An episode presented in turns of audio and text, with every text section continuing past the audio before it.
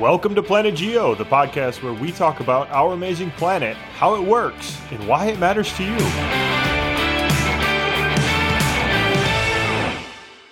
Chris, Hold on, I'm I'm recording up, right now. Hold on, I just I just oh, started God. recording. Give me some, got give me some time. You didn't, you did not like bring me in.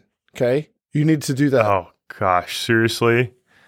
Oh, Yeah. I need to be nice to your emotions while we're turning, while we're hitting record on our computers now. Well, we were talking, and all of a sudden you started. Hey, we're doing it, and I was not ready to go. Man, I thought we were recording this whole time. I used all my good content there while I was just bullshitting with you, and we weren't even recording. Ugh. You don't have good material. I know better. I've known you for a All my good time. jokes are gone. They're gone. That's right.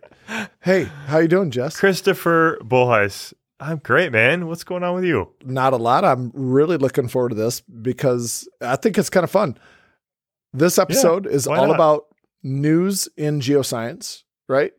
Yeah. And I mean, first of all, this is really important. I'm surprised it's taken us two years to really do this because there's so much geoscience news. And actually, you know, one of our main themes is hey, geoscience is important. Everybody should know about the planet. We've spent a lot of time talking about basic stuff. We spent a lot of time interviewing really freaking unbelievably talented geoscientists and I'm not discounting any of that stuff but we really we should keep doing this. We should be talking about stuff that's in the news that's relevant because it's everywhere and people just need to look for it, right?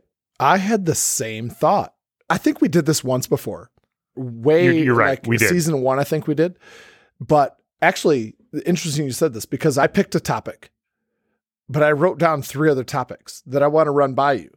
And I want you to know I want I want to ask you what topic I should have picked because there was a lot to go from. great. It was like I love this stuff and it, this is also a cool part of our job, right? I think this is a really important part of our, like you said, job for Planet Geo, but also this is really something that I think you do, or at least really good educators do regularly, is bring newsworthy stuff to your classroom, right? Like you, I remember in class uh, when I was taking your classes in high school, you know, you were always really good about that, about bringing in, you know, relevant stuff from the news and say, oh, this is so cool, you know, Mount St. Helens is kind of showing signs of eruption or anything that's relevant to what we're talking about, bringing it into the classroom. It's a really important thing to do in the classroom, I think, too. I think so too.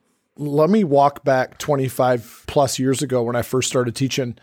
This is something I actually really struggled with. For was 40, you mispronounced you mispronounced it. 45. Not not funny. I really struggled with this relevancy because we have always been the redheaded stepchild of the science field. And to some extent we still are, which I struggled with why are we doing what we're doing and how is it important in terms of earth science education, geoscience education? And I look back on that now and I cannot believe that I actually had those feelings, but I did. Because to me, I look at it and say, how can we not view this as really, really important? We only have our planet. There's no planet B. Everybody needs to know as much about it as we possibly can so we can take care of it. Geosciences has gone through this stratospheric launch into the public eye with climate change, its sustainability, and critical minerals, all sorts of stuff has really elevated us in the last several years, even in the last decade for sure. And now we're struggling with the education problem is we don't have enough qualified people to teach right. it. We have this all of a sudden, it's been elevated to this new platform, but we don't have the people that are prepared to like attack it and teach it and and make it relevant to the masses. Totally right. So, Chris, in this episode of Planet Geo, we have each brought one news article that the other person doesn't know about, and we're going to tell the other person about it. We're going to kind of get up on our soapbox and lecture about it, right? no, I think we're going to bring it, we're going to have a discussion, right? I don't know what I you're can't wait. bringing. You don't know what I'm bringing. I have no idea. Do we play rock, paper, scissors to see who goes first here? oh yeah? Okay. All right, here we go. Okay, you ready? Winner We're gonna go one, first. two, three, shoot. You're one, two, three shoot person? Okay. Yeah, one, two, three, shoot. Okay. Okay. All right, ready? One, two, three, shoot. Scissors, You- both scissors. All right, here we go. Ready? One, two, three, shoot. oh my gosh, both paper. Let's we're gonna have to edit this out. Here we go. One, two, three, shoot. Oh, rock. You got me. Yes. I went with rock, rock. over scissors. All right, go. You smashed me. It's embarrassing that it took both of us three times for one of us to do rock. That's well, ridiculous. great minds Okay. think alike, right? That's true. All right, Chris. So the news article I'm going to bring, and we're going to link these in the show notes. So this will be the first link in the show notes, is a recent paper that was published this week, published in the journal Nature Communications, Earth and Environment. But the title is Failed Eruptions Are at the Origin of Copper Deposits. And the title of the paper is Supergiant Porphyry Copper Deposits Are Failed Large Eruptions. So, You would pick a topic like this. Oh my gosh. here's the idea. Here's no, here. Let me let me give you let me give you the pitch. Okay, All Chris. Everybody else just fell asleep right now. I should have gone first. Uh, I really should have gone first. Maybe you should have, but let me pitch it to you. let me explain the relevance here. but you don't have time because everybody right now is nodding off. You need to hurry. okay, all right, I'll hurry. All right, all right, listen up. Listen up really quick. Copper porphyry deposits. These are You're deposits. talking fast. Okay. You're- These pay attention. Wake up, people.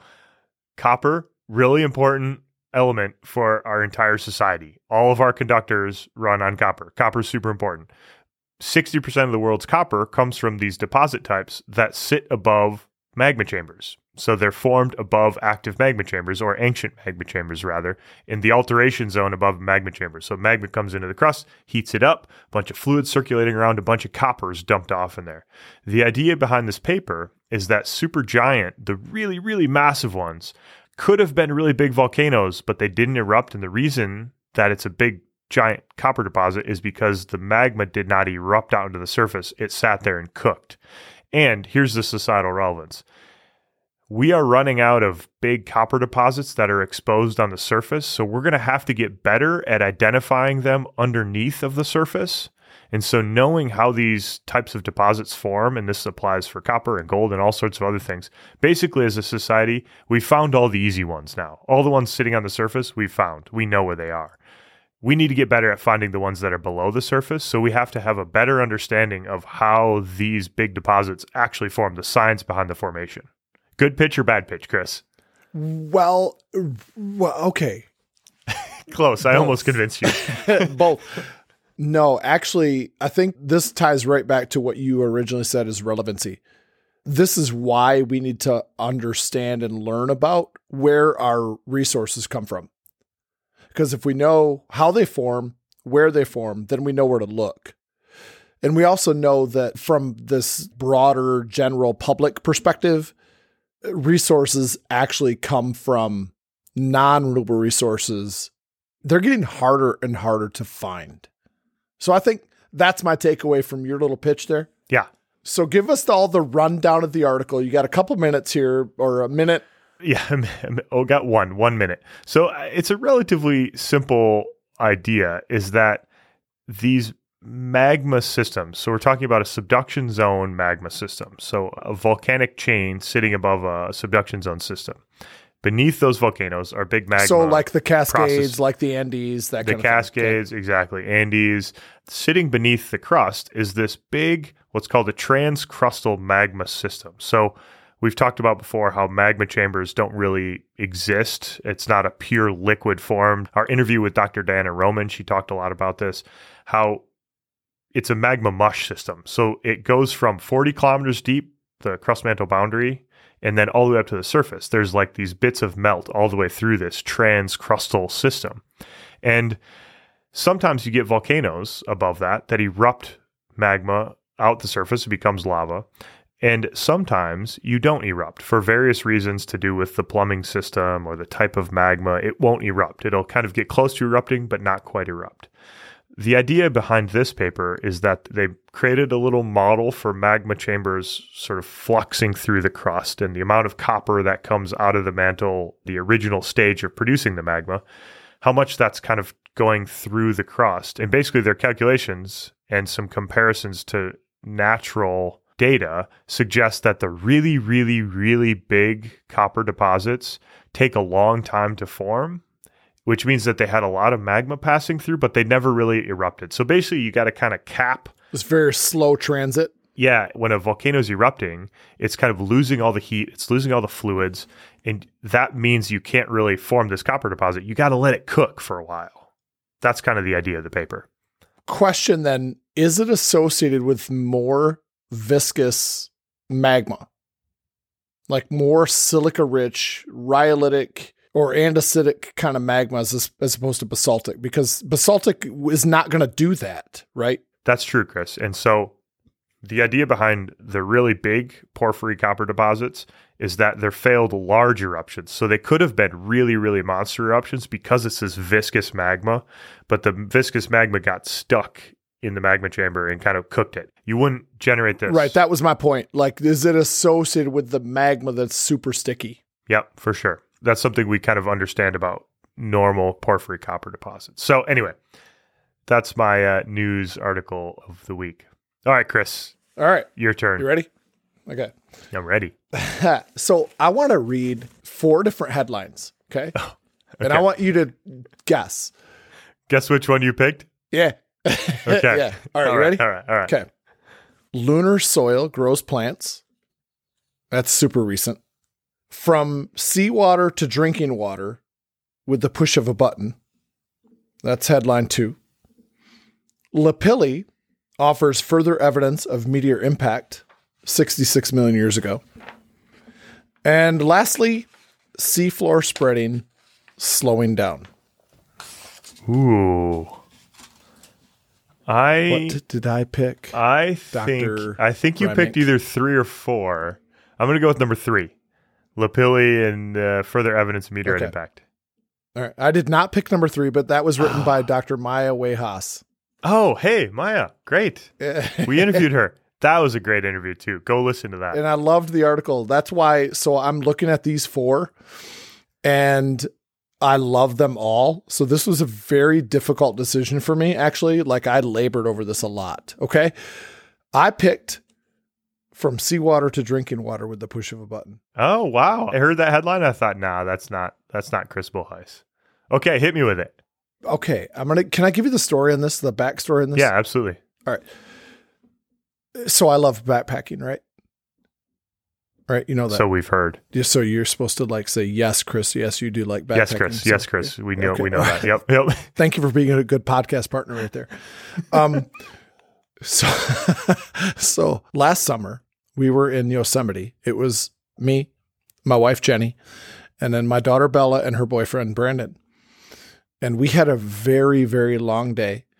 We got up at two in the two o'clock in the morning and we summited uh, Half Dome, and we had the mountain to ourselves. But on the way up, Bella's boyfriend dropped his water bottle and it cascaded down the mountain like it's somewhere 5000 feet down in yosemite valley. It's down there somewhere right? Like it was like a rocket. It was gone.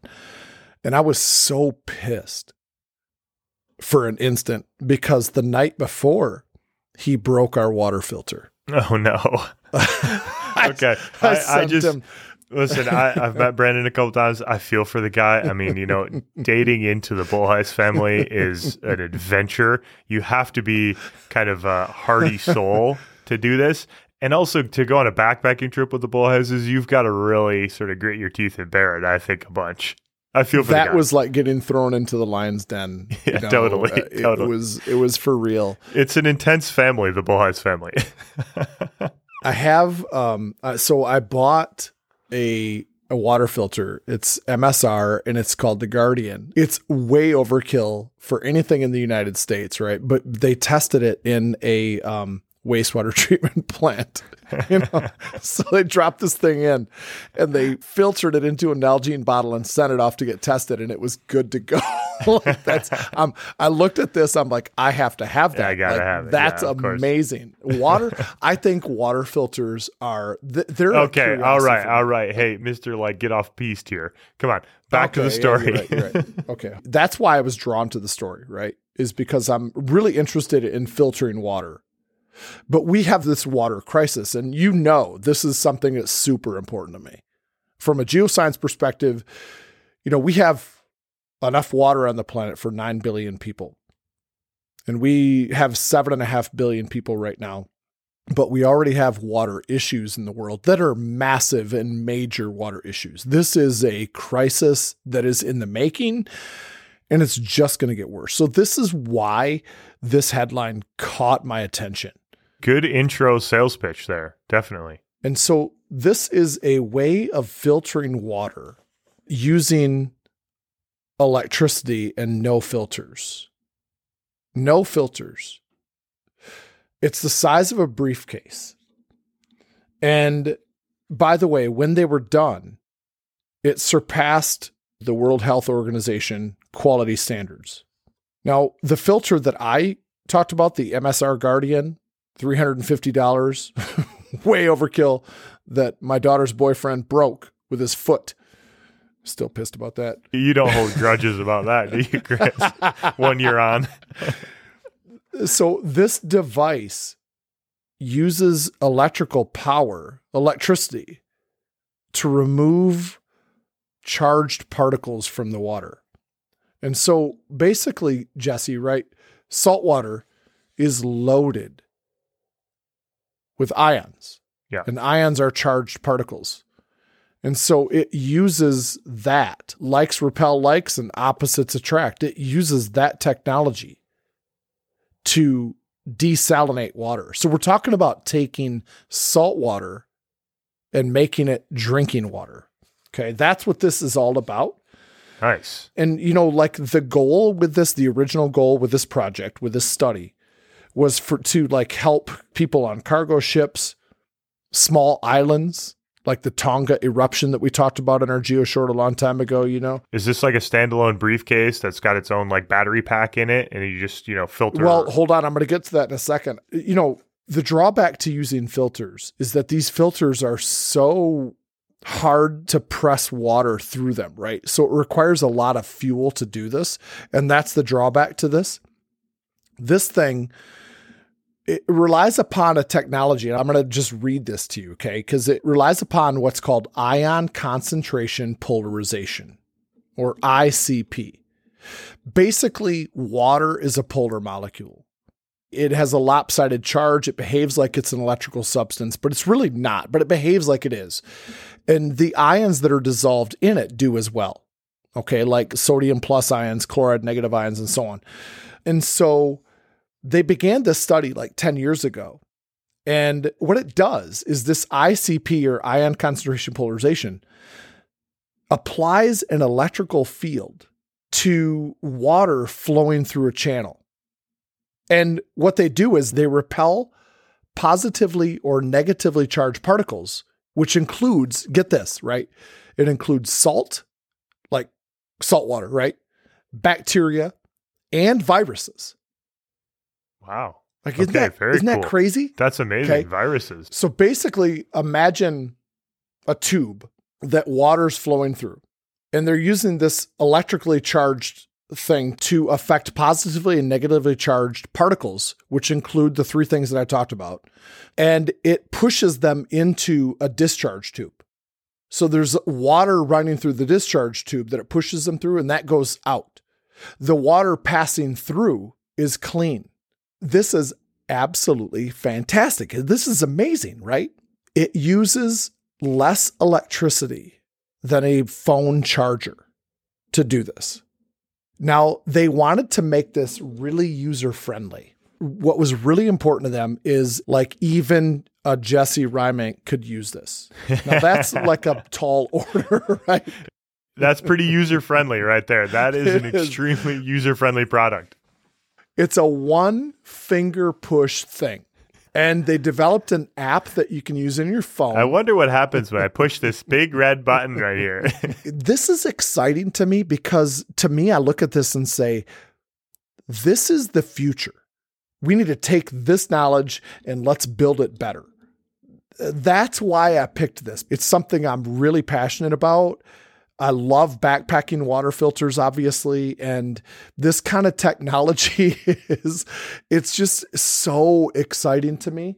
It's a great one. And, uh, you know, if you're sitting there thinking, hmm, now that I'm thinking about salt water, why are the oceans salty? You know, we've got a Planet Geo episode about that one. we do. We do. but it Which- is that is one of these like really fundamental questions. But it's it's the type of thing that you know you don't often just ponder. Most people don't even think about that question necessarily. If you're thinking about, hey, how do you get salt out of water? But also, why is there salt in water? Yeah, we've got an episode about that. Oh, but Chris, hold on. Can I jump on this bandwagon a second? yeah, yeah, you may Then also, join the bandwagon. while you listen to Why Are the Oceans Salty, then uh, as a part of that episode too is what is hard water? Ooh, And Great that is question. something that affects a lot of people. And we should all know this. and that's going back. That's Planet Geo. That's like is. you know retro Planet Geo, early is. days. Forgive the sound quality, maybe. Um, Chris, that's a really interesting one. I like that news article. Did I choose well?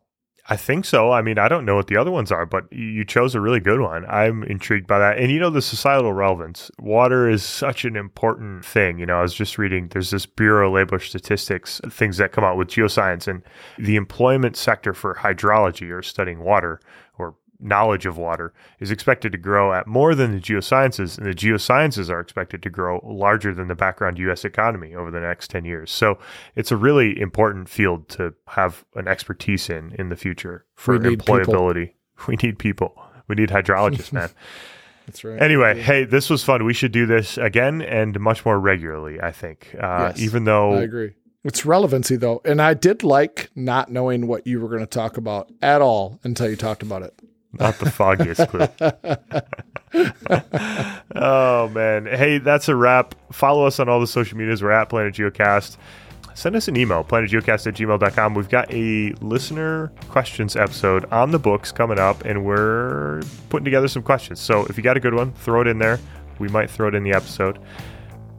Follow us, give us a like and a subscribe, and leave us a review and a rating. Those really help on your podcast platforms. Go to our website, planetgeocast.com. Share this with somebody that cares about our planet. Yeah. How about that? Good. So good. There we go. Hey, man, go. that's a wrap. See you next week. Cheers.